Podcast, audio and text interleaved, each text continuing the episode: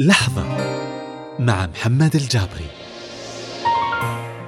للناس اللي وصلت للي ما تتمنى أو ما وصلت للنجاح اللي هم يدورونه أو يبونه شو تتوقع السبب؟ شو تتوقع اللي ما خلاك توصل للي تتمناه؟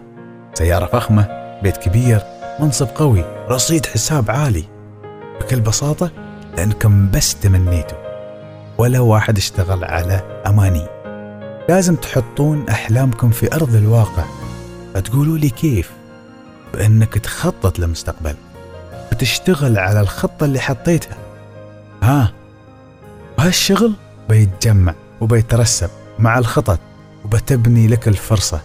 واغتنم هالفرصة اللي بتوصلك للحلم اللي أنت تشوفك اليوم